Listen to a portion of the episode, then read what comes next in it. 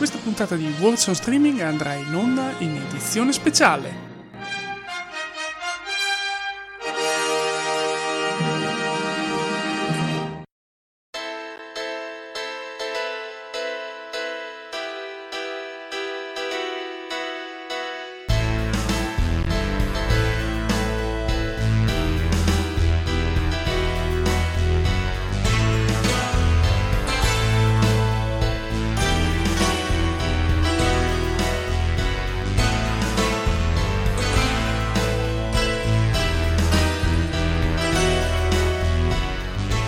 Fantascientificast ed MTI presentano Warzone Streaming, digressioni su film, serie e anime on demand ad alto hype e da binge watching.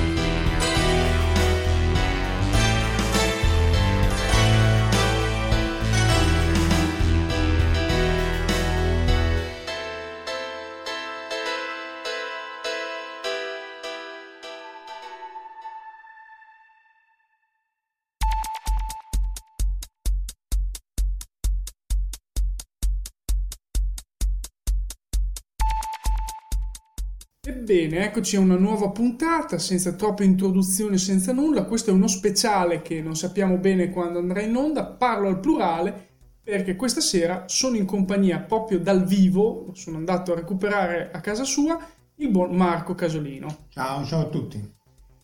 Perfetto, siamo qui per parlare di cosa? È uno speciale sull'animazione giapponese. Sì, l'animazione giapponese con un taglio si dovrebbe trovare online, ma insomma online ormai si trova tutto, diciamo in streaming. Sì, diciamo in streaming attraverso le piattaforme più diffuse in Italia, eh, che sono appunto vabbè, Netflix, 4Vid, ricordiamo che eh, è una uh, visione di animazione particolare, ne ha tanti e completi senza, con un minimo di pubblicità e senza dover pagare volendo. Quindi è già qualcosa. Più c'è Team Vision, che ha qualche cosa anche lui, o eh, Amazon Prime Video e poi non so bene come siano messi Now TV e Infinity perché non le ho, non le ho mai viste, te ne sai qualcosa? No, no, anche perché poi per esempio Forvid in Giappone non c'è, nel senso che ovviamente per motivi di copyright certo. non... Eh, e, e, Amazon invece, però Amazon uh, Prime ha tantissimi titoli di animazione soprattutto classica, i vecchi Doraemon, i vecchi tutti, tutti, in realtà tutte le animazioni di Fujiko Fujio che sono gli autori di, di, di Doraemon cioè, c'è tutta appunto su Amazon e poi tutti i grandi classici Rider, eh, la, eh, Lamu, Usei Yatsura e Ramma sta tutto su Amazon Japan Qui, Qui Forvid ha qualcosa sì, a riguardo sì. di quelli che hai citato. Quindi... Anche Yamato, il nuovo Yamato, credo che sia già online. Sicuramente la 2199 che è il remake della prima serie e credo che stiano anche seguendo 2202 che è il remake del, della seconda serie, c'è l'impero della commedia. Sì, su 4 ci sono anche quelli lì e suggerisco di vedere eh, 2199. 2199 sicuramente, in realtà io ho visto 2202 fino a dove sono arrivati, non è secondo me a livello di 2199, ma rimane comunque un ottimo remake. Eh. Ma partiamo dalle basi, quindi da dove inizia più o meno, dove vogliamo far iniziare l'animazione giapponese? Dunque, eh, l'animazione giapponese addirittura inizia prima, a, a parte i grandi di, disegni animati, eccetera, però eh, ci sono delle animazioni giapponesi fatte dal Ministero della Guerra oh, del 41-42 e che Osamu Tetsuka dice che si commuoveva guardando questo, tutto il pathos che questi mettevano, essenzialmente erano questi animaletti che combattevano contro i cattivi, che essenzialmente erano gli americani, anche con attacchi suicidi e così via. Si trova online questi eh, film di animazione degli anni 40, 39, 40, 41 e va detto che la propaganda era in entrambe le direzioni, cioè c'era anche Paperino, Pluto e così via che combattevano contro i giapponesi, Superman anche combatteva, cioè il vecchio sì, Superman sì. contro No, ma sono stati usati molto durante la guerra, soprattutto per far passare dei messaggi nei giovani. E... Sì, quindi, eh, però appunto era in entrambe le direzioni. Siccome qua siamo nell'ambiente fantascientifico, partendo dalla fantascienza un po' hard science fiction, forse uno potrebbe partire da Gundam, eh, che è stato eviscerato in tutte le sue salse. Un classico. Esatto, del 79 se non sì, sbaglio. Esatto. E anche lì fu tagliata corta, la, doveva andare, essere più lunga la storia, doveva arrivare fino a Yon, poi in realtà lì per lì non aveva avuto successo e si sono fermati alla battaglia di Obaku in cui loro la guerra fin- finalmente finisce. Eh, molto apprezzato perché vabbè, tutte cose dette e ridette 50.000 volte, robot realistici, il combattimento nello spazio più o meno realistico, reso necessario a vicinanza per queste particelle Minkowski che in qualche maniera rendono i radar inutilizzabili nello spazio bello per le colonie spaziali, le, messi peraltro ai punti di Lagrange, cioè essenzialmente eh, Ion, Zion o Zeon, a come uno pronuncia, il principato di Zion è la colonia spaziale più lontana dalla Terra perché appunto è il punto di Lagrange L5 che è quello dietro la Luna. I punti di Lagrange sono i punti di equilibrio eh, non statico, dinamico eh, tra la Terra e, eh, e, la Luna o anche tra la Terra e il Sole, ma in questo caso si parla del sistema Terra-Luna e quindi eh, il, dove appunto le forze di attrazione gravitazionali si equivalgono e quindi uno potrebbe pensare di mettere lì le colonie spaziali. E cioè, diciamo che in quei punti ha il costo minore metterci dei satelliti geostazionari o comunque qualcosa di geostazionario. Dunque, il geostazionario no, sono quelli cioè, a 36.000 km e de, de, degli oggetti che stanno più o meno fermi nel sistema Terra-Luna, quindi in questo senso stazionario sì. sì eh, e appunto quindi ti trovi eh, de, in alcuni punti, eh, sono cinque appunto, uno dall'altra parte rispetto alla Terra, tre messi più o meno a triangolo e uno dall'altra parte rispetto alla Luna, appunto quella più lontana dalla Terra. E qui parte Gundam, animazione classica, ehm, ovviamente una serie ancora attuale fino ai giorni nostri, ha avuto in 5.000 serie che l'hanno seguita sia nel nel mondo quello della palletta. Ne avevamo parlato con Omar in passato, cioè se c'è la palletta Halo, eh, Halo Amuro, eh, che sarebbe Peter Ray, è essenzialmente Gundam, Z Gundam, ZZ Gundam, F91, il contrattacco di Shek e così via. Gli altri sono tutti eh, storie, storie parallele. Sì, diciamo che in Italia è uscito Amuro come Peter Ray, sì. però nei doppiaggi attuali si utilizza Amuro, quindi si sta cercando di ritornare a quello che era il classico giapponese. Eh sì, perché comunque diciamo, c'è più attenzione per una lettura corretta e anche delle traduzioni, anche i vecchi, che sono anche quelli online, Daitarn, eh, Trider, sono stati ridoppiati, certo le voci non sono quelle di una volta, con l'enfasi di una volta, però la traduzione è molto più fedele, molto più tecnica, c'è tutta una serie di aspetti di Daitarn che si perdevano nella traduzione originale invece vengono raccontati meglio nella... C'è da dire che io li sto apprezzando adesso in lingua originale con i sottotitoli in italiano perché comunque secondo me dà quel qualcosa in più anche perché comunque il doppiaggio originale ancora, quello giapponese. Diciamo la voce originale è chiaro che è quella originale, quindi c'è poco da dire. C'è anche da dire che i doppiatori di queste serie eh, ci mettevano un'enfasi che spesso poteva essere anche superiore a quella del, del doppiatore originale, quindi non è così poi eh, inascoltabile come altre cose. Sicuramente appunto ascolt- se uno eh, è un ottimo esercizio, cioè se uno studia il giapponese o l'inglese che sia, lo streaming con i, i sottotitoli è, è, è senz'altro un, un, punto di forza, è un ottimo esercizio, che peraltro è un problema che hanno invece in Giappone, perché per esempio la piattaforma di Amazon giapponese propone sì tantissimi titoli, però eh, se è un titolo straniero in realtà lo propone separato, cioè se è il, in lingua originale eh, è, è, un titolo, se è in lingua eh, giapponese doppiato è un altro titolo e spesso non ci sono i sottotitoli e anche i cartoni animati giapponesi sia su Netflix che su Amazon spesso sono senza sottotitoli anche in giapponese. E questo vabbè che mi frega a me? Eh, però aiuta di nuovo se uno studia la lingua non ti aiuta perché è chiaro che avere i sottotitoli anche in giapponese ti aiutano a capire ah questo si pronuncia così queste cose e invece senza è un po' un, un peccato. È un peccato perché poi cioè parli di giapponese e giapponese, cioè quindi lingua giapponese e sottotitolo giapponese. Lingua giapponese nessun sottotitolo, ah, né okay. in giapponese né in inglese, perché appunto ah. se fosse sottotitolo in inglese dici vabbè almeno capisco che stai dicendo. Ma anche se non capisco che stai dicendo in inglese, almeno so che ideogramma è o viceversa, quindi mi posso aiutare. Almeno per me che non lo so benissimo in giapponese, eh, aiuta avere il sottotitolo anche in giapponese perché appunto o mi fa imparare l'ideogramma oppure mi fa capire una cosa di cui non ho afferrato la pronuncia di che sta parlando se non c'è il sottotitolo, quello che sai capisci, quello che non sai non capisci, ma non impari niente. Quindi come strumento didattico non è così eh, utile. Qui paradossalmente in Italia le serie giapponesi, sia su Netflix che su Amazon Prime, sono molto, con molti più sottotitoli in molte più lingue. Quindi secondo me il lavoro qui è fatto in maniera più eh, eh, accurata e più utile, perché insomma poi alla fine, a parte il divertimento, eh, sono degli strumenti per imparare l'inglese, il francese, le lingue, insomma. Non... Diciamo che aiutano molto. Io che conosco veramente, ma poco, zero, praticamente il giapponese, mi rendo conto che già solo ascoltare eh, loro che parlano mi aiuta a familiarizzare con la lingua e spesso non leggo neanche i sottotitoli perché sto facendo altre cose, ma comunque intuisco il senso di quello che si stanno dicendo. Eh, esatto, esatto. Quindi è, è comunque un modo per, eh, se uno non ha tempo, non ha le possibilità di studiare una lingua straniera, in questo caso il giapponese, divertendosi, insomma, guardando le, le, le, le, varie serie. Poi io vorrei aggiungere, che mm, non abbiamo parlato nel fuori onda, ma lo aggiungo adesso come perla, vorrei introdurre un attimo Akira, perché Akira secondo me dopo Gundam, che è stato secondo me un'evoluzione del cartone giapponese, ha fatto quel passo in più, cioè si è passato dai robot a incentrare tutto sui personaggi, quindi una, un cambiamento fisico anche dei personaggi, in questo caso eh, un, uno un po' sfortunato a cui sono stati dati poteri sovrumani, che quindi inizia a comportarsi non proprio benissimo col prossimo, e quindi cambia un po' da quel punto di vista l'attenzione dell'animazione giapponese.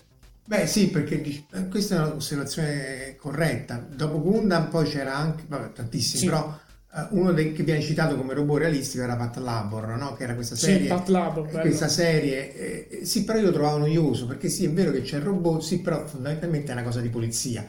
E quindi. Eh, e il robot allo sfondo alla fine. Eh, sì, è... però a quel punto a me io voglio il robottone o alla Mazinga o alla Giant Robot, che secondo me è una cosa che non tutti hanno rivisto che se trovate recuperatela. Giant Robot che è il remake di, dei vecchi manga di Mitsutaro Yokoyama, che è quello che ha fatto anche Baby Junior, eh, ha fatto eh, le, le, le, i, i, racconti della, dell'acqua e del fuoco, non mi ricordo. Eh, ne ha fatti tantissimi proprio, come Osamu Tetsuo come Fujiko Fujio. E, e, e Giant Robo era appunto uno dei suoi. Dopodiché questo qui ha avuto varie edizioni di Giant Robo, anche con i, i tokusatsu, cioè con i pupazzoni, la, la, questo è il campo di Omar, e ha avuto appunto... Ah, tipo quelli dei kaiju. Quindi, sì, tipo eh? kaiju, quindi con, con i pupazzi. Con... E poi ha avuto questa eh, riedizione in animazione anni 90 che è Il giorno che la Terra si fermò. È estremamente, estremamente, te lo devi recuperare, poi magari facciamo una puntata su quello, perché lì ritorniamo al robottone alla Mazinga, il robottone super potente, un robottone divinità, no? il robottone come tramite tra la, la divinità e l'uomo, e, ehm, per una storia molto, molto complessa perché tra l'altro paradossalmente il, il regista è Imagawa che è poi quello che ha rifatto il remake di Mazinga Z Ah, sì, eh, bello fatto, l'ho visto Sì, cinema, quello è fatto bene. No, no, no, non Infinity, no, era una serie, proprio una ah, serie, ah, una serie? E, ehm, un po' prima è uscito. E fondamentalmente lui non aveva dato i diritti solo per i personaggi che, di qualunque serie aveva fatto Mitsutaro Yokoyama e il robot e quindi lui usa i personaggi proprio come attori, un po' come fa anche Miyazaki, no? Quindi si ritrovi Junior, ritrovi Yomi, ritrovi tutti quegli altri personaggi che noi, da noi sono meno famosi e, e, li ritrovi in questa specie di ensemble cast in cui è una storia estremamente complessa che appunto suggerisco a molti, anche come sceneggiature, di andarsi a, a recuperare. E, e, e, quindi Akira, per tornare ad Akira, il cerchio si chiude e il robot viene e non c'è più essenzialmente è, è, sono, è, sì, hanno i superpoteri, però sono le persone, sono Kaneda, Tetsuo e tutti gli amici di questa banda di teppisti di, di, di, di motocicletta in una Tokyo che è del prossimo anno, la Tokyo del prossimo anno. Tra l'altro ha anche azzeccato la questione. Tra due anni, eh, scusa. Nel 20, sì. 2020 ha azzeccato anche la previsione delle Olimpiadi, questa cosa è ghiacciante. E, ehm, e però appunto poi è una Tokyo che se, per chi c'è stato, tu puoi confermare sì. o smentire, ma conferma, eh, Io confermo, non, si, è inventato niente, cioè tu quando vieni lì la, la, strada con tre sopraelevate, con 5 metri che si incrociano. Eh, io è stato bellissimo la prima volta, faccio questa digressione sul Giappone perché a un certo punto su questo treno mi trovo a guardare su dei palazzi in periferia più o meno a Tokyo questa scritta ad altezza viso, quindi io seduto, 5F. Quindi vedo 5F su questo palazzo ed è all'altezza della mia vista. Quindi è al quinto piano. I giapponesi contano già il piano terra come primo piano, quindi è proprio effettivamente il quinto piano. Sotto di me avevo un altro senso di marcia del treno e un'autostrada. Quindi era tutto impilato e dico, ma, ma ce n'è proprio bisogno? Beh, perché diciamo è una città moderna e comunque i criteri architettonici sono un po' diversi dai nostri, cioè loro curano moltissimo eh, i, i, parchi, i prati, magari sono piccoli e così via. Hanno estremamente attenzione se, se c'è una, anche 50 cm quadri dedicati al, al, al, dio shintoista, quelli non si toccano lì, mm-hmm. si mettono sopra il tetto perché comunque tu non vuoi andare a fare arrabbiare il no. dio e questo si vede in metà dei cartoni giapponesi. E però è chiaro che il concetto di architettura urbana, anche perché è una città che sta distrutta prima dal terremoto del canto mm-hmm. e poi bombardata dagli americani, quindi poi alla fine un... Sì, è praticamente post-guerra sì, eh, mondiale. Mondiale, la seconda, sì. E... Akira è la terza, e, però alla fine l'architettura e i disegni sono quelli, cioè le autostrade che si intersecano in maniera inverosimile. Sì, infatti da quel punto di vista è, è agghiacciante proprio, lo ripetiamo, Akira perché 2020 le Olimpiadi, le Olimpiadi eh, queste, questa città che assomiglia veramente alla Tokyo attuale, uno dice... Mm, Forse nel 2020 diciamo c'è così. un attimo da... Infatti, eh, dunque, lì la Neo Tokyo era nella baia, essenzialmente essendo stata distrutta dalla terza guerra mondiale, poi scatenata da, da Akira, proprio da ragazzino, eh, loro ricostruiscono la Tokyo nella baia, però è, è essenzialmente quella lì. E poi c'è da dire che questi, per costruire lo stadio, hanno distrutto tutta una zona enorme di Tokyo, eh, per, appunto, per fare lo stadio delle Olimpiadi, per ammodernare, eccetera, eccetera. Loro hanno un po' questa cultura dell'ammodernamento che e magari appunto gli antichi templi li lasciano, ma poi distruggono tutto quello che è il tessuto sociale, le stradine, e... l'hai visto, no? Perché sì, anche sì, lì tra il grattacielo poi ci sono le, ba- le bancarelle, le, le, casette basse, quindi... Sì, è un'alternanza di stili e cose dove nulla sembra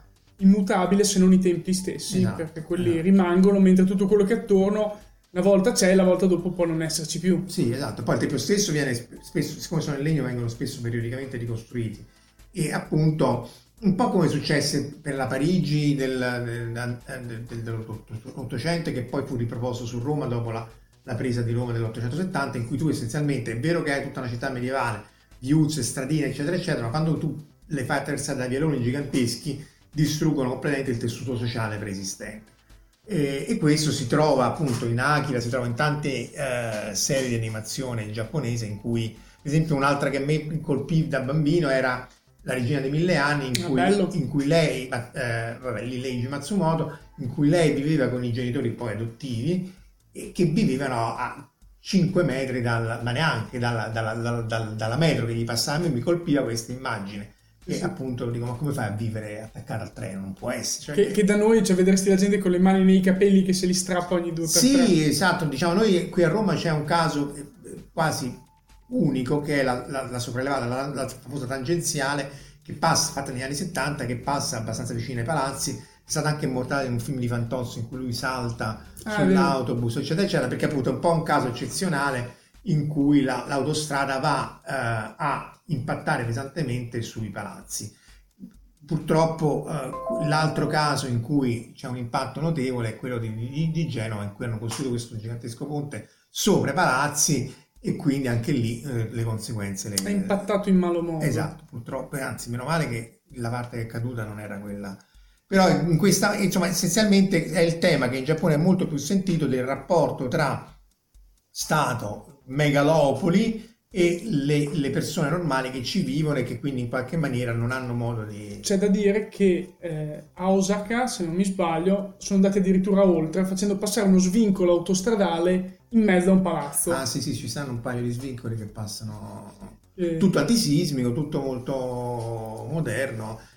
Passa tra il quinto e l'ottavo piano di un palazzo. Quindi... anche, cioè, insomma, se, se, è fatto bene è, chi- è chiaro che... Anche perché poi lì va ricordato che il Giappone ha eh, il doppio della popolazione eh, italiana eh, ed è molto più montagnoso, quindi sono concentrati in due o tre grosse regioni, Tokyo che a grosso modo con tutto l'Interland 30 milioni di persone, e Osaka, Kobe, Kyoto che ce, ce n'ha quasi altrettanti, quindi è chiaro che qualcosa devi pur fare, quindi non, anche mm. eh, quella che è la fantascienza in realtà lì già si propone, la fantascienza nell'aspetto sociale, nella declinazione appunto di Megalopoli. Anche un altro bel film era quello basato su Atom di Osamu Tezuka, non mi ricordo che era sulla questa grande città. Sì, eh, non mi viene il nome neanche Dobbiamo cioè, cercare il nome, non mi adesso, cercare il nome, mettiamo nei titoli. E, e qui c'è questo bellissimo, non fatto, cioè Atom, vabbè, è Tetsuga Atom Tezuka poi hanno fatto questo omaggio con questo lungometraggio di questa me- grande megalopoli con l'intelligenza artificiale al centro e, e che però insomma non, rimane un po' freddo come, come, film. E visto che stiamo parlando di megalopoli, ovviamente deviando da quello che ci hanno detto che abbiamo parlato, ci sono Macros, cioè Robotech, sì. poi, in cui questi appunto hanno la città all'interno dell'astronave e eh, Megazone 2 Free che in Robotech veniva in qualche maniera unificata da Carl Masek in realtà era una serie a sé stante in cui di nuovo, mentre in Macros loro sapevano che erano profughi dentro l'astronave, in Megazone 2 Free vivevano in questa, eh, anche lì, però era antelittera negli anni 80, in questa città in, cui non sapevano che, che, che, che, era un'astronave, era un'astronave colonia portata alla, alla, nello spazio e questo viene prima di Dark City anche di Matrix quindi eh, in quel caso lì hanno anticipato piuttosto che copiare. E io torno un attimo indietro cioè o avanti rispetto a Macross parlando di quello che secondo me è mh, quel reperto di animazione che riesce a mettere insieme un po' tutto dal robottone al dio Uh, tante cose, secondo me ci stai già arrivando dove voglio arrivare a parare, cioè Evangelion.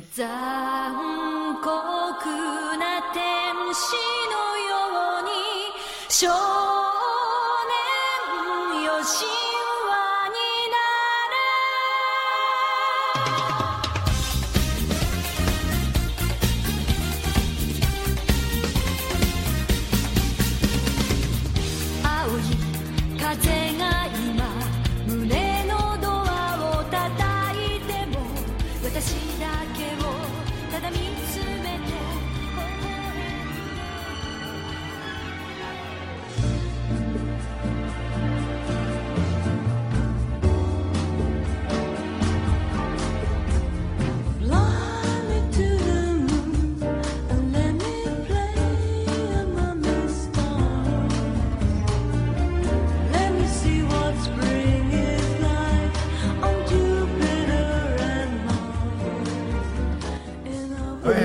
Tyrion lì, mm. a parte ci vuole Omar, perché sì. Omar ha scritto dei tom incredibili. Ma infatti è solo un accenno questo. E eh, lì bisogna fare una tutta rapporto sul nero, sì, lì diciamo il tema del rapporto con la divinità, con l'essere superiore è, è, è molto presenti. Ci sono di nuovo i robottoni, sì.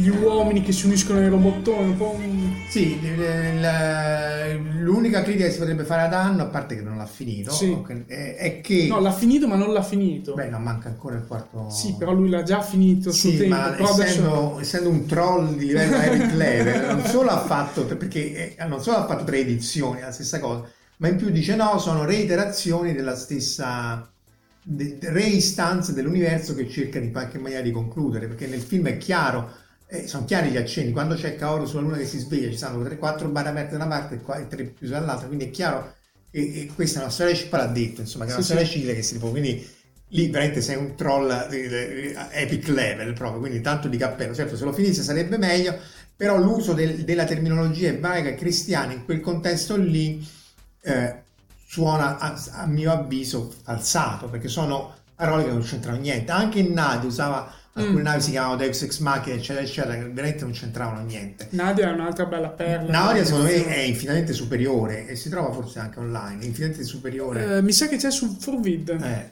eh, il mistero della pietra azzurra. Se non l'avete visto Uh, vedetelo perché è di idea che hanno e secondo me è molto superiore a Evangelion perché oltretutto è precedente Evangelion. Eh sì 80, 89, sì, 89. E, e aveva il vincolo di essere eh, una serie televisiva che andava in tv negli anni 90, mentre Evangelion certe cose che pur sono andate in tv in realtà insomma non sono proprio Beh, sono arrivate bambini. comunque su MTV a fine anni 90 in Italia sì vabbè, però quindi... MTV la sera era diverso eh, certe cose che fa Shinji insomma non sono proprio da c'è, da, c'è una scena da bim bum bam sì, ecco, ecco, diciamo, vabbè sono qualche scena un po' particolare eh, però appunto come sceneggiatura Nadia che poi 20 anni sotto i mani in chiave i robottini non ci sono con le astronavi ha tutta una serie di vincoli tutta una serie di, stru- di citazioni poi è piena di citazioni. Insomma quando lui è nel, salgo dentro l'ascensore inclinato è una citazione della Yamato anche le frasi ci sono dei siti web giapponesi che riprendono episodio per episodio tutte le citazioni ma sono, parliamo di 40 citazioni a episodio.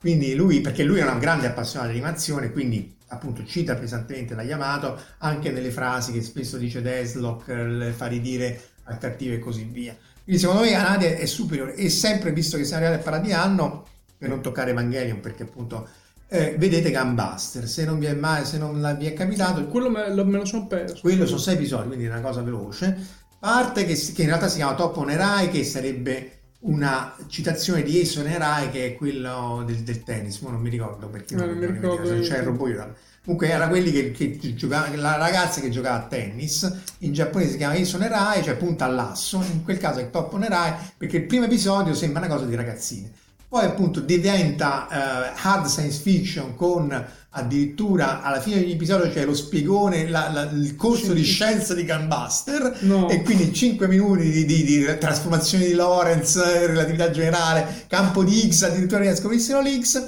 e è una storia di fantascienza proprio hard science fiction con buchi neri e tutto. E, e, quindi se ti capita vedi, no? credo che sia addirittura su YouTube, però insomma veditelo bene, nel senso che e stavo pensando, però mi ha ricordato lo spiegone finale tipo Capitan Futuro, se non mi ricordo ah, male, sì, sì, sì. dove alla fine c'era lo spiegone della puntata. Beh, più che dunque, cioè, dunque Capitan Futuro è, è, basato sui racconti di Edmond Hamilton, fatto molto bene anche quello, no? Quella è proprio classica uh, space opera, quella è proprio space opera. Eh, erano vari episodi, quella era, era particolare perché 4, erano microcicli di 4-5 episodi in cui lui aveva la sua avventura. Lo spiegone era iniziale perché è riassunto, per l'epoca appunto non avendo l'episodio conclusivo doveva dire che era successo fino a quel mm-hmm. momento però la scienza lui appunto te lo spiegava gli serve questo per fare sta cosa la commedia di Halle è fatta così e cos'ha e insomma, quello era un altro bel esempio degli anni 70. Di... Eh, prima mh, abbiamo citato comunque il mistero della pietra azzurra, mi è venuto in mente, non so come mai, Conan. Il ragazzo del futuro. Il ragazzo del futuro. Perché lì abbiamo il barbaro. Eh, no. C'è un'università con cui noi collaboriamo che è di Kobe, che si chiama Conan University, quindi ovviamente... No, io parlavo eh, di Miyazaki. Beh, quello anche lì, il romanzo di Alexander Kidd, Incredible Tide, che tra l'altro è stato tradotto in italiano si trova eh, è molto carino perché anche lì si, il, il, il, racconto di, di, di, cartone animato è molto fedele al libro, però manca il tutto la, il, tocco di Miyazaki, cioè questa specie di eh, tecnologia post, eh, post-industriale. post-industriale, post-industriale corretta, tutta, tut, tutta la, la, caratterizzazione dei personaggi, i poteri sì e così via.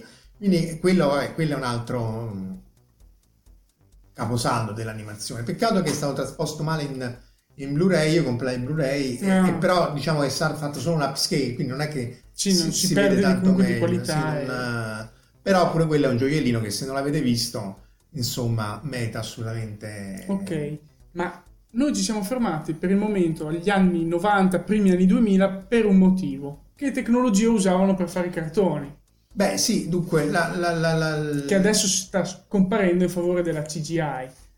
Esatto, cioè il, tutta l'animazione giapponese e non, in realtà nasce con Disney che usavano gli acetati e quindi poi le cell, anche se poi in realtà l'acetato eh, era molto infiammabile, infatti in, uh, sempre per saltare i pari in frasca in Inglourious Bastards loro usano, vero, sì, sì, usano la celluloide per dar fuoco a Hitler eccetera eccetera. Al cinema esplode vabbè eh, le assurdità da Tarantino però è sempre piacevole vedere Hitler che fa la fine del topo.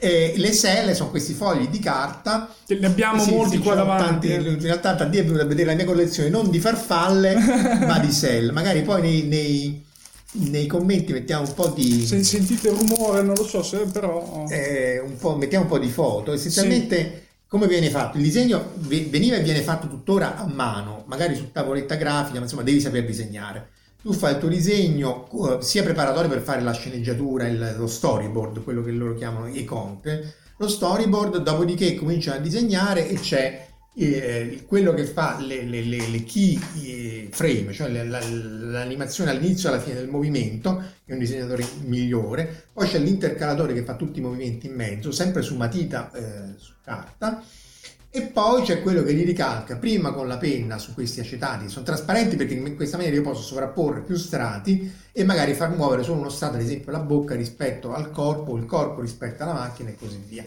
e appunto prima di ricalco con la penna e poi c'è quello che gli va a fare ink and paint, cioè ink, l'inchiostro per colorarli di colori differenti, di solito nero, e poi dipingerli e si parte dal retro su più strati. Li dipingo, li metto su più strati con questo colore particolare, tra l'altro appiccica, quindi spesso se uno ha il fondale rimane appiccicato sul fondale e poi e, e ovviamente il fondale rimane lo stesso, io ogni frame, cioè Se sono veramente a un ventiquattresimo di secondo, ma è raro, di solito sono un dodicesimo di secondo, quindi ogni 12 disegni al secondo li, va, li devo sostituire per fare, dare l'impressione del movimento. Del, del movimento. Ed era tutto fatto a mano. Tra l'altro queste selle venivano buttate perché poi alla fine c'erano, io ho visto scantinati e scantinati pieni di questa roba eh, e venivano date o per rivenderle eh, ai disegnatori per rivenderle per farci arrotondare perché comunque sono pagati pochissimo eh. cioè dire Studio Ghibli erano un'eccezione perché erano tutti a stipendio fisso poi adesso ha chiuso quindi comunque sono andati a fare altri sono andati in altri studios. Eh, però in generale sono pagati a cottimo o le, le, le signore che disegnano un tot al disegno oppure per un dato progetto. Akira questi qui anche gli Yamato sono dei comitati si mettono insieme più studi, magari Xebec per Yamato, Akira, forse era 4C, non sono sicuro, Otomo era eh, anche in Steamboat, ne avevamo parlato un'altra volta, eh, Studio 4C e, e, in qualche maniera subappaltano tutto il lavoro, però pagati pochissimo, Quindi, insomma il lavoro dell'animatore è un lavoro Uh, di passione perché è un lavoro sfigatissimo, sembra figo. Ma sì, perché nei cartoni o nei manga si vedono che stanno lì 12-20 sì, sì, ore al giorno per fare questi disegni. Sì, sì, idem per il manga, cioè il manga anche quello famoso sta lì 12 ore e, e comunque si deve avere una serie di assistenti che stanno lì 20 ore, è veramente un lavoro infame. Però rimangono questi oggetti che sono bellissimi, metteremo qualche foto, ma se vi capita di avere una serie o di vedere una serie originale, i colori sono molto più brillanti in realtà di quello che si vede in televisione, sono molto, mm-hmm. quasi fosforescenti.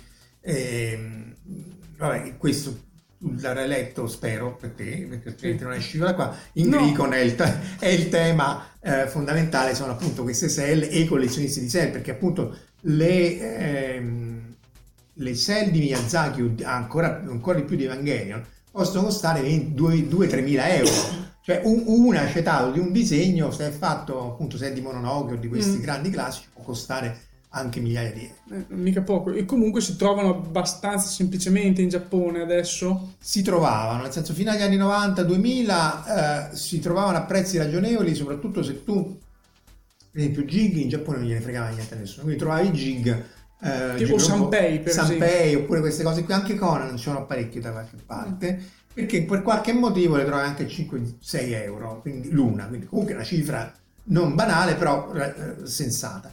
E, e, però adesso siccome si è passati appunto al CGI ma più che al CGI alla, all'Ink and Paint digitale. Anche lì l'altra volta ne parlavamo ci sono vari software di cui questo da Digital Video che è fatto in Italia che usava Toons, Toons che appunto eh, se ve lo scaricate si scarica gratis eh, legalmente. Eh, essenzialmente tu i disegni li devi fare comunque, però tutta la parte di ink and paint, di, di anche effetti speciali, di movimenti di camera, di, di, di quello che è l'X-Sheet, che sarebbe un foglio Excel, in, che, che, prima si faceva di carta, in cui dici in questa colonna qui c'è la bocca di quello che parla, in questa colonna qui c'è quello che cammina, la bocca A deve stare per top frame, poi questo si sposta, essenzialmente è istante per istante quello che sarebbe la renderizzazione okay. adesso istante per istante dice quale frame di quale, quale strato di quale frame sta dove e come lo devi spostare. Essenzialmente proprio è il rendering istante per istante. E, e adesso tutto questo appunto si fa al, al, computer perché è più veloce e, ehm, e, quindi ci sono solo i disegni, cioè solo i, i Genga o i Doga, cioè il Genga sarebbe il disegno originale, lo sketch, il Doga è quello che disegna l'intercalatore o l'animatore eh, delle, delle, keyframe e quelli si trovano ancora eh, a prezzi ragionevoli, sono anche molto belli comunque, però non sono le set perché appunto non le usa praticamente più nessuno. Quindi sono cose che si stanno perdendo di, di un'animazione che fu sì, praticamente. Sì, oramai la tecnica, ma del resto purtroppo l'evoluzione, anzi la tecnica non è neanche più quella, oramai la tecnica è di cartoni come per esempio, vogliamo citarne qualcuno moderno, a Great Sco, che è questo che sta su Netflix, che, che è bellissimo, comico, bellissimo, anche deprimente secondo me, perché è, è, è, uno spaccato estremamente fedele della vita d'ufficio, estremamente iperfantoziana, se vogliamo usare un termine italiano, mm-hmm. ma è iper eh, vincolata, gerarchica. Se tu sei incastonato in questi ingranaggi non ti puoi muovere. Sì, non puoi fare niente quindi qui la protagonista è un, sono tutti animali, eh, che appunto è frustrata perché ci stanno tutti i capi, il capo che la tratta male, poi sono estremamente, qui parliamo con la città, misogeni, quindi le donne sono trattate anche peggio, per sfogarsi va al karaoke e canta heavy metal.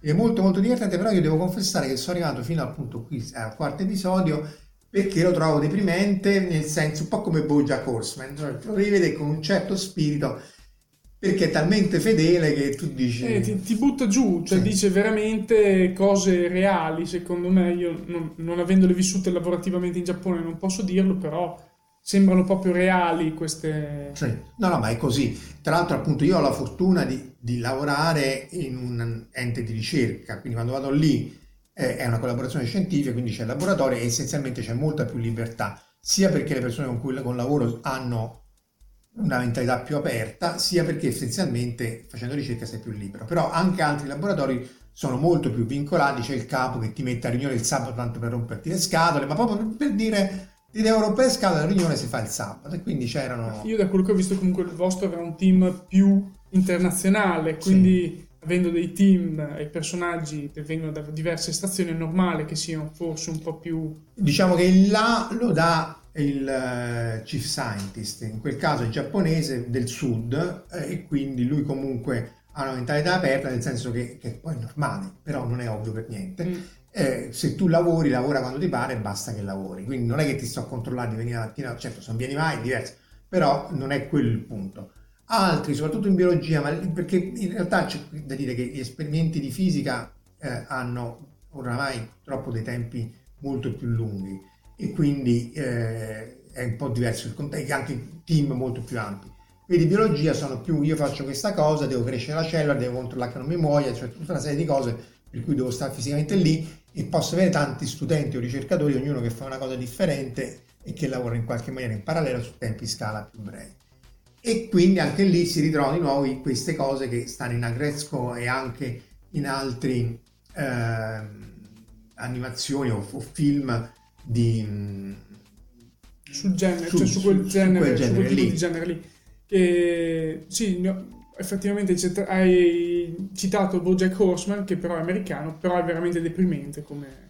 Beh, bellissimo, sì, però insomma, se, se, siete un po' giù, mm, vedete un'altra cosa, perché... Sì. Se no ci sono tante linee della metropolitana a Tokyo, ecco. Sì, ecco, perché appunto poi il problema di Tokyo, me ne aveva parlato anche con Omar nei vari Big in Japan, è che eh, i suicidi stanno diminuendo, ma stiamo intorno a 15-18 mila persone. Anzi, fra l'altro ho letto proprio l'altro giorno sul post un articolo che diceva che invece tra i giovani non stanno affatto diminuendo. No, i giovani, quello è un altro numero sconvolgente perché è intorno ai 250-300 minorenni, quindi uno al giorno fondamentalmente, poco meno di uno al giorno si suicidano per bullismo, pressione sociale, perché poi devono essere ammessi all'università, tutta una serie di vincoli che onestamente non, non, non, non cioè posso capire il suicida da adulto, ma se la tua vita è già talmente rovinata per colpa dei tuoi compagni o della scuola o del, del vincolo sociale che tu sei costretto a suicidare e uno al giorno, uno ogni due giorni anche forse, ma di più, eh, insomma c'è qualcosa di,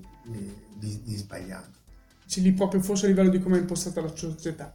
Comunque, torniamo a parlare di questi cartoni, siamo negli anni 2000, abbiamo già citato il Grezzucco che però è molto più recente, qualche altro cartone che ti è piaciuto degli anni 2000? Allora, 2018, in realtà recenti io volevo citare, anche per dire qualcosa che non sta, sta ancora in Giappone, sì. spero che...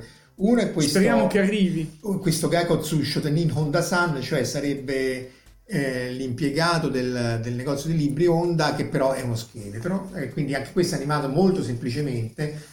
La tec- no, attenzione perché la tecnica di animazione è molto semplice ma e il manga che questo, di questo Honda che è il disegnatore che racconta le sue storie però non è uno scheletro è un bimbo vero eh, vivo e di quando appunto era dipendente della, de, di una bookshop di una libreria e, e anche lì è animato molto semplice ma i disegni sono notevoli comico e, e sta su uh, Netflix giapponese. Spero che arrivi presto. Anche queste sono cose da 10 minuti molto brevi e, e molto ironiche. Però anche lì si ritrova la dinamica della libreria, si ritrova la dinamica del contesto in cui ti vengono o gli stranieri a comprare i manga più zozzi, erotici, pazzeschi e quello si vergogna a venderglieli per tutta una serie di cose eh, eh, corrette, cioè insomma ritrovi una serie di eventi della vita di, del, di tutti i giorni di chi può stare in libreria.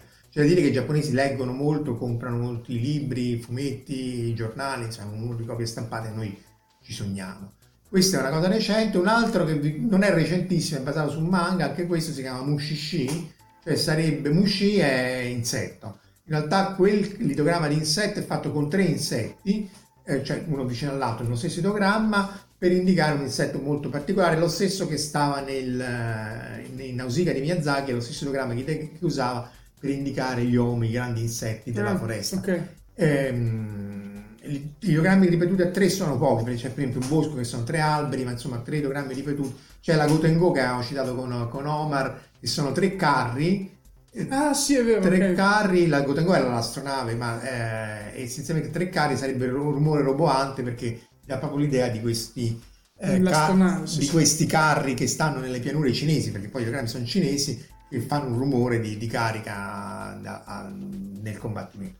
E um, Mushishi fondamentalmente è un Giappone dell'epoca Meiji, fine 800, in qualche maniera diverso dal nostro perché ci sono questi vari tipi di spiriti in questi mushi, che sono questi eh, animali eh, non senzienti ma non ma semisenzienti che stanno tra la metà il mondo nostro e loro eh, che interagiscono con gli uomini eh, e questo Shi sarebbe un esperto, un insegnante di questi eh, insetti che ogni, ogni, episodio tratta un caso differente, è abbastanza triste, ma insomma alcuni hanno decorso positivo, altri negativo, ma insomma ha un'ambientazione, ha una struttura, ha uno spessore.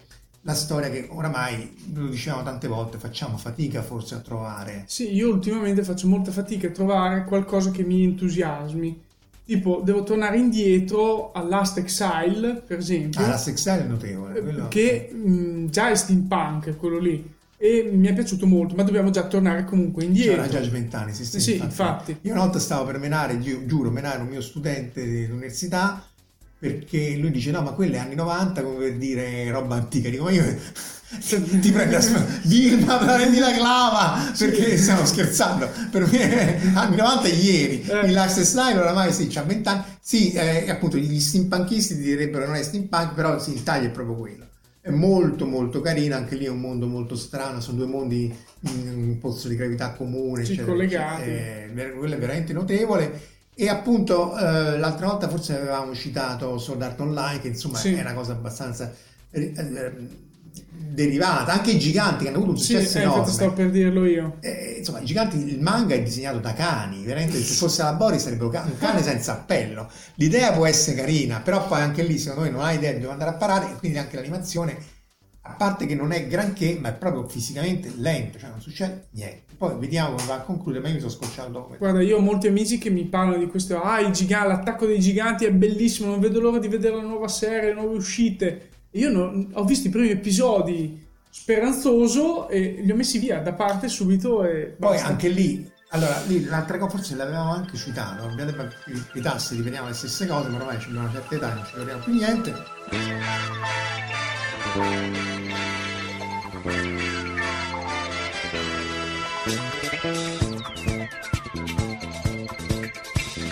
Eccoci, siamo amici tuoi e io sono salgono, non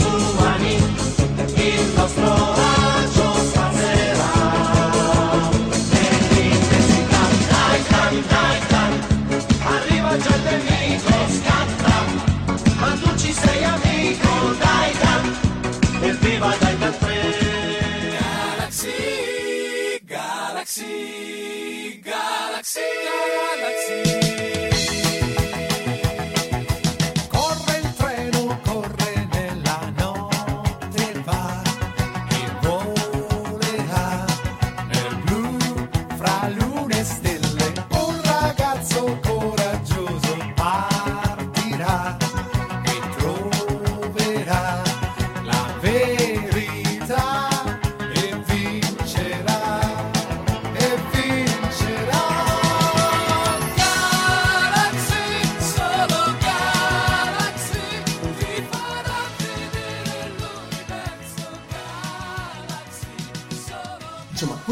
l'Alzheimer, devo eh, esatto, quello che viene citato come una grande genialata di questo autore, di cui non mi ricordo il nome, anche perché non me ne frega niente di scusate, abbiate pazienza, eh, è che a un certo punto il protagonista gli succede una cosa e poi lui si ritrova che, che ha, per farla breve, i superpoteri. Allora dico, vabbè, ma non può essere che tu nel 2018 succede questa cosa qua, perché appunto viene raccontata in quest'altro film di cui non mi ricordo il nome, con le persone, di questi che vengono dal liceo, vogliono fare i manga, eccetera, eccetera.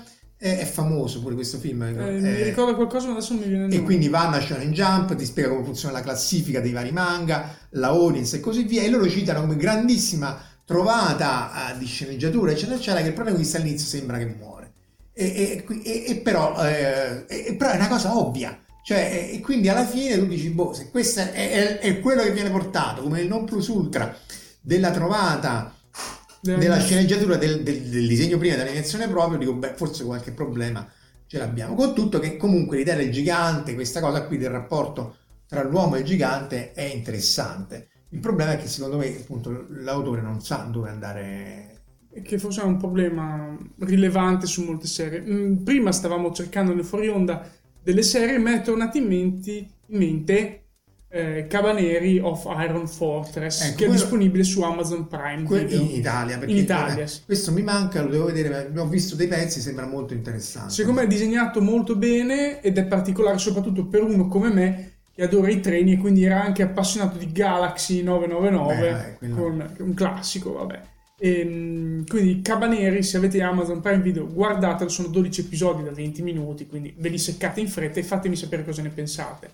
Anche io farò. farò. Sì. Che fra, fra l'altro eh, ci sono gli zombie o similari, quindi se vi piacciono gli zombie potete guardarlo I tranquillamente. zombie cominciano un po' Sì, no, a rompere. Lo- Mai quanti vampiri? Allora, eh, ecco, guarda, mh, perché tu non l'hai ancora sentita, ma nella puntata di WOS dove abbiamo fatto lo speciale, io e te, dico appunto questo, cioè gli zombie ormai hanno raggiunto quello che per me sono i vampiri, Dieci anni fa. eh, dieci cioè proprio, ma anche adesso, eh, non ne posso più. Sì, sì. Cioè, Eh, Lo zombie, beh, vabbè, a parte che lì c'è la battuta un po' la, la- la vecchia Alamuti, no? La Topolino Paperino di sinistra.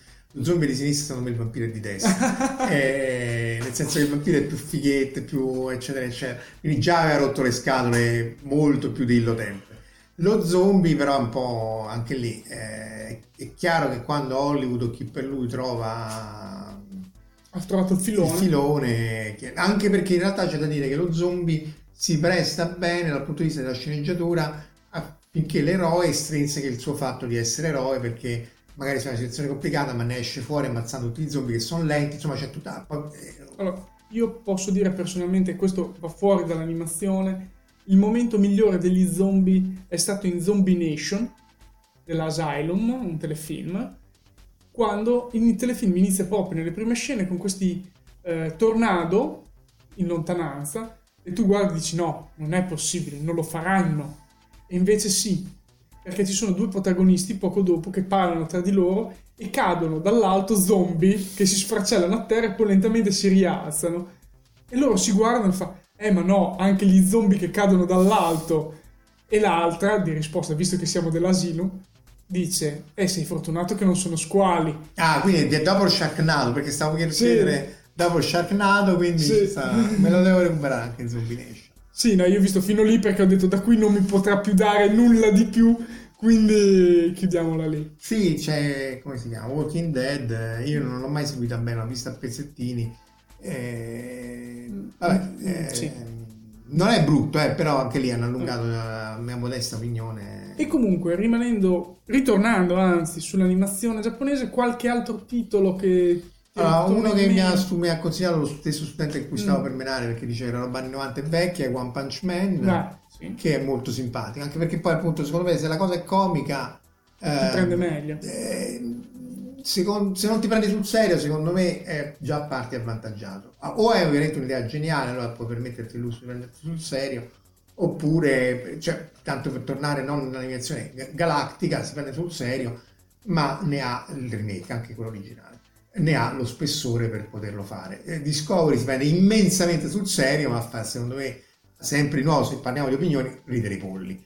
Perché appunto Certo. se ti prendi sul serio e manchi il bersaglio, Molto bello, allora Cowboy Bebop non l'abbiamo Ah, citato. vabbè, quello, quello, quello è, è- Dice come un classico. eh, Anche lì, come Evangelion, o facciamo una puntata di un'ora e passa. Ah, solo su Cowboy un Bebop. classico, perché poi i personaggi sono azzeccati, è costruito veramente bene. veramente bene.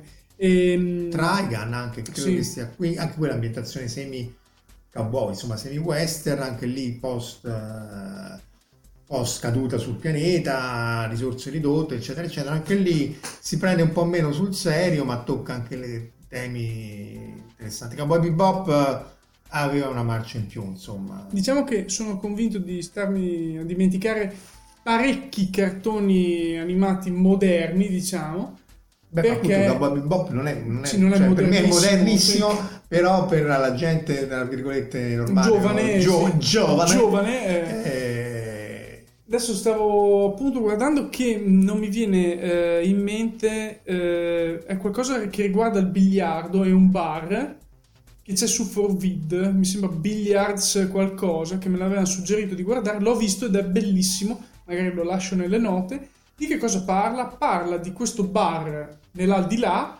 dove arrivano due anime eh, che sono in conflitto tra di loro e viene risolta questa disputa in questo bar affrontando una prova.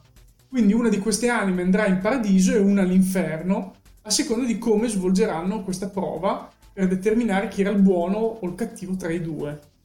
ma sempre animazione giapponese. Sempre animazione giapponese. questo devo- e purtroppo appunto io Forwid non, non lo posso vedere qua. Eh, ecco, scorrendo i titoli c'è anche Full Metal Alchemist che... Eh sì, vabbè, ci ho fatto anche la puntata sul film che è uscito su Mm, Netflix. mm, mm. Eh, sì, l'anime è molto bello, tutti e due gli anime. E io non l'ho mai seguito perché appunto era venuto un po' troppo tardi e quindi non... Insomma, il problema... ah, C'era anche Project Taiko che non so se sta anche qua in Giappone, c'è questo... ah, Lì è quello un po' derivato, nel senso che c'è questa ragazzina che ha caratteristiche particolari, c'è questa virus che si è espanso nel Giappone quindi l'età del Giappone è contaminata e quindi insomma è- è difficile trovare cose eh, originali. Eh, io infatti Netflix sta buttando mo- fuori molta roba di animazione giapponese e non ho parlato di Devilman May Cry o di altre cose più recenti, eh, però secondo me c'è poca anima, cioè sono tutte cose più o meno già viste che vengono ricalcate come per dire beh se ti è piaciuto quello lì magari ti piace anche questo, però alla lunga stanca. Sì, secondo sì, me. esatto. Secondo me, ah, magari dei commenti, mandateci suggerimenti su cosa vale la pena di, di- di vedere di animazione e non. Appunto perché eh, abbiamo come remake Yamato è secondo me un classico su come fare il remake, soprattutto la prima stagione. La seconda ha delle carenze in più, ma la prima è come fare un remake fedele, eh, aggiungendo cose e su una storia che uno già ha conosciuto. Eh, purtroppo tutte le cose di Gonagai sono viste e riviste 50.000 volte, quindi anche lì è difficile trovare eh, cose nuove. Ehm, è chiaro che eh, Netflix eh, sta puntando molto sull'animazione giapponese, forse anche su questi ibridi, no? Perché Castlevania, per esempio, io non ho visto la seconda stagione, tu Sì, l'hai io, io l'ho vista e mm, mi è piaciuta, a me alla Mm. fine mi è piaciuto, però è chiaro che mm, mi ha fatto riprendere mm, fa- il favore di questo vampiri, di queste storie vampiresche che ormai mi avevano già stressato, come abbiamo detto poco fa, e lì ho detto, ho ritornato ad apprezzarle perché le hanno riprese da un punto di vista più serio, sebbene la serie non sia seriosa, eh, che però riesce bene, secondo me, riesce a mettere bene insieme, sono poi dieci episodi, quindi passa. Sì, sì, almeno l'investimento è, è ridotto. Comunque vedremo, se- senz'altro questo tipo di produzioni è il futuro anche per il Giappone, anche loro con tutto che sono molto lenti ad incorporare questi nuovi meccanismi economici, ci sono tutta una serie di, di sistemi di streaming anche loro che, ehm, che pubblicizzano 800 yen, cioè sempre 7 euro, 6 Mhm. euro in cui ci sono varie cose e chi- ed è C'è chiaro Crunchyroll magari. sì, no, Crunchyroll però è americano, Sì. in, Giappone, no, ma non solo di animazioni, in Ah, generale ok. eh, generaliste. Amazon ovviamente e Netflix sono i due, eh, la fanno da padrone, però appunto eh, Amazon, come ti dicevo, ha un'attenzione maggiore per l'animazione giapponese, ovviamente per il mercato giapponese perché mancano i sottotitoli, tutta una serie di cose che aiuterebbero l'infinitamente piccolo, quindi capisco perché non lo fanno, mercato eh, degli stranieri a vederlo lì. Netflix c'è un'interfaccia più completa, però anche lì non pagano i diritti quindi molte lingue Non ci sono. non ci sono. Quindi anche dei film, eh, che ne so, lì, tanto per citarne uno, era... eh, come si chiama? Di Tarantino di, di Otto disperati. eh, Ah, The Hateful Eight. Hateful Eight. C'era solo in inglese e senza in inglese. Ora, io in inglese lo parlo decentemente, ma capire esattamente... Più che altro lo capisci pure che sta succedendo, perché tanto si sparano tutti. No, Però... no, non si sparano tutti, dopo un po' si sparano Dopo un po', dopo, un numero, Mm. però eh, ehm, eh, so- le sottigliezze e il modo di parlare te lo perdi. Quindi è chiaro che il sottotitolo, io devo confessare che The Terror, con tutto che c'era su Amazon Prime, l'ho dovuto scaricare perché non c'erano i sottotitoli in inglese. E anche lì magari uno non è che mastica correntemente il gergo marinaresco dell'Inghilterra dell'Ottocento. A proposito di sottotitoli, bisogna segnalare il fatto che eh, abbia chiuso praticamente eh, Eh, Italian Subs, sì. i- Itasubs, e ehm, però ha vinto l'Internet World macchia nera, quindi eh, è interessante questa vittoria postuma di un servizio che ormai non c'è più come quello dei sottotitoli, c'è da altre parti adesso, però diciamo che forse gli hanno tirato un po' troppo la corda in quel caso. Ma però io non so esattamente come funzionasse, ma c'erano solo i sottotitoli, quindi C'erano non, solo i sottotitoli. non mi è chiaro perché l'abbiano voluti chiudere. Perché comunque sono i sottotitoli anche sono diritti del è stato sancito che sono diritti dei Eh, ma se la possessori. traduzione la faccio io non lo posso È fare. uguale, non Ah, la può fare lo ecco, stesso. ecco, eh. Quindi sono possesso del anche se tu la fai il tuo privato sono comunque possesso Cioè il diritto testo originale rimane Eh, sì. diritto. Vabbè, tanto starà. Cioè, sta da un'altra parte, altrove, quindi sì, sì.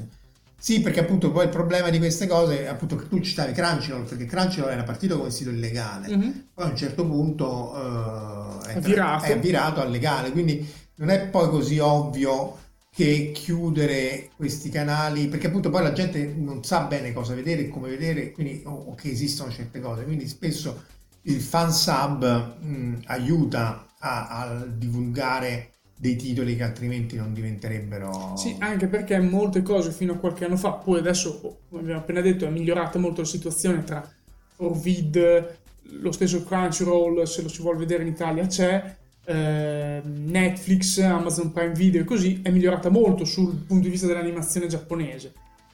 Fino a qualche anno fa no, assolutamente, No, no, c'era no. nulla più assoluto. Sì, sì, beh, beh, a, parte io sono dell'epoca del VHS che si scopiazzava. C'era il vecchio Gundam che veniva da Telestudio, quindi c'erano questi VHS ricopiati 57 volte perché quello c'era. E- però eh, è vero che pare che le statistiche dicono che ehm, eh, la pirateria in realtà sta aumentando, però è anche vero che io moltissima gente che conosco oramai scarica molto di meno perché la- l'offerta di Netflix, Amazon e così via è così ampia che insomma pure tu non ce la fai, stati appresso e tutto. No, no. E Cioè, quindi... oh, se mi pagate per starci appresso e farvi le recensioni, io volentieri. Eh, ma comunque Sì. appunto poi è talmente tanto, è vero appunto che mh, è molto eterogenea, quindi la maggior parte della roba- della- No, delle cose non c'è vale di tutto, cioè, e, e- e si basa anche lì, sempre a mio modestissimo avviso, sul passaparola, via- o virtuale o reale, ma comunque eh, molte cose ti dicono vediti questo.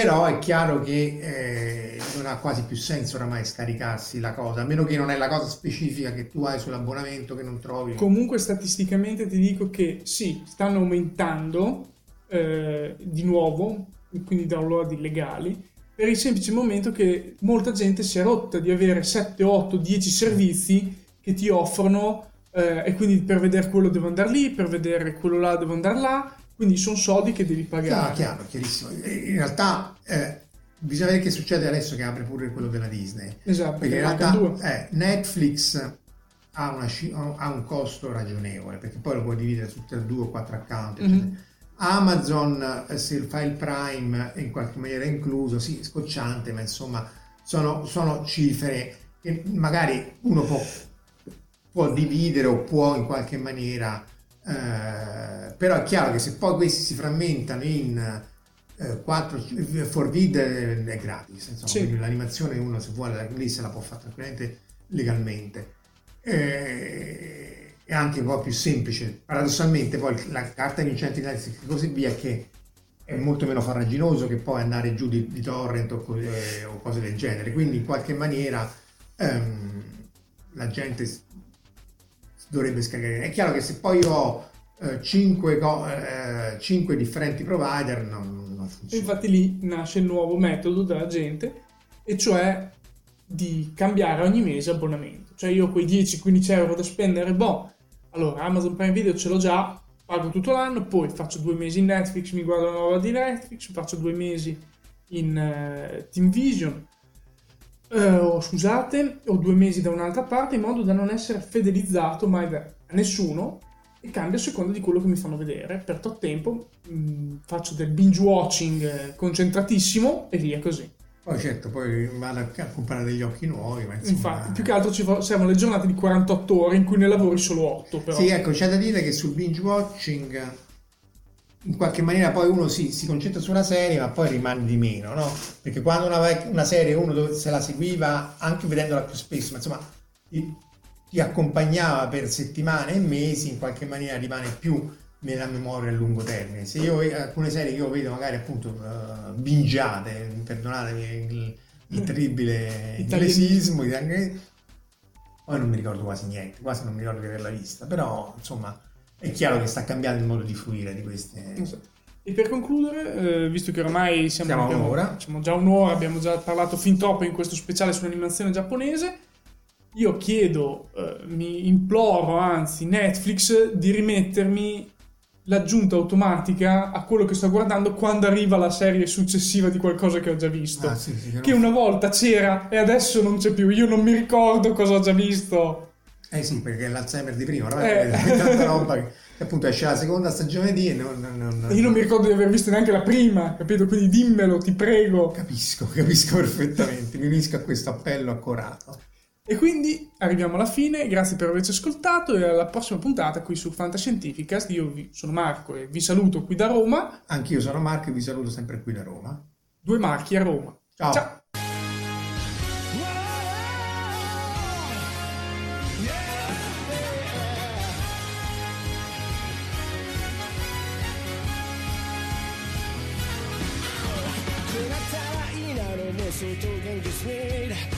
口を閉じて個性を磨け結界悩むなんだよ。また一つ消去。頭からケツまでそれが我がエンタメだ。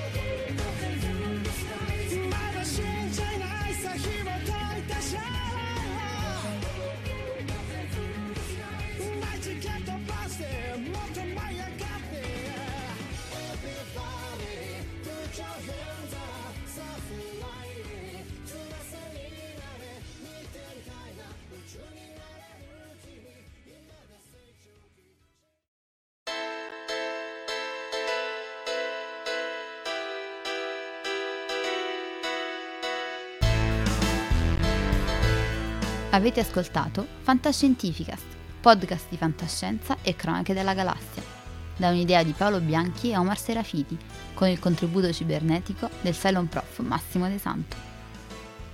Potete seguirci ed interagire con noi sul nostro sito fantascientificast.it, su Facebook alla pagina Fantascientificast, su Twitter sul profilo at Fantascicast, sul nostro canale Telegram t.me slash fantascientificast, sulla nostra community Telegram t.me slash fsccommunity. Se siete particolarmente timidi potete utilizzare la vecchia, cara e affidabile posta elettronica scrivendoci all'indirizzo redazione at fantascientificast.it. Tutte le puntate sono disponibili sul nostro sito, su Apple iTunes, su Spotify e su Podbean all'indirizzo podcast.fantascientificast.it. Se volete, potete lasciarci una valutazione a 5 stelle su Apple iTunes ed offrirci una birra romulana o un gotto esplosivo pangalattico, sostenendoci tramite una donazione PayPal utilizzando l'apposito pulsante sul nostro sito. Fantascientificast è una produzione amatoriale. Non si intende infrangere alcun copyright, i cui diritti appartengono ai rispettivi detentori. L'autorizzazione SIAE 5612I5359. Nessun byte e nessun tribolo sono stati maltrattati durante la produzione di questo podcast. Alexa 4 e l'equipaggio di Fantascientificast vi augurano lunga vita e prosperità e vi danno appuntamento alla prossima puntata lungo la rotta di Kessel.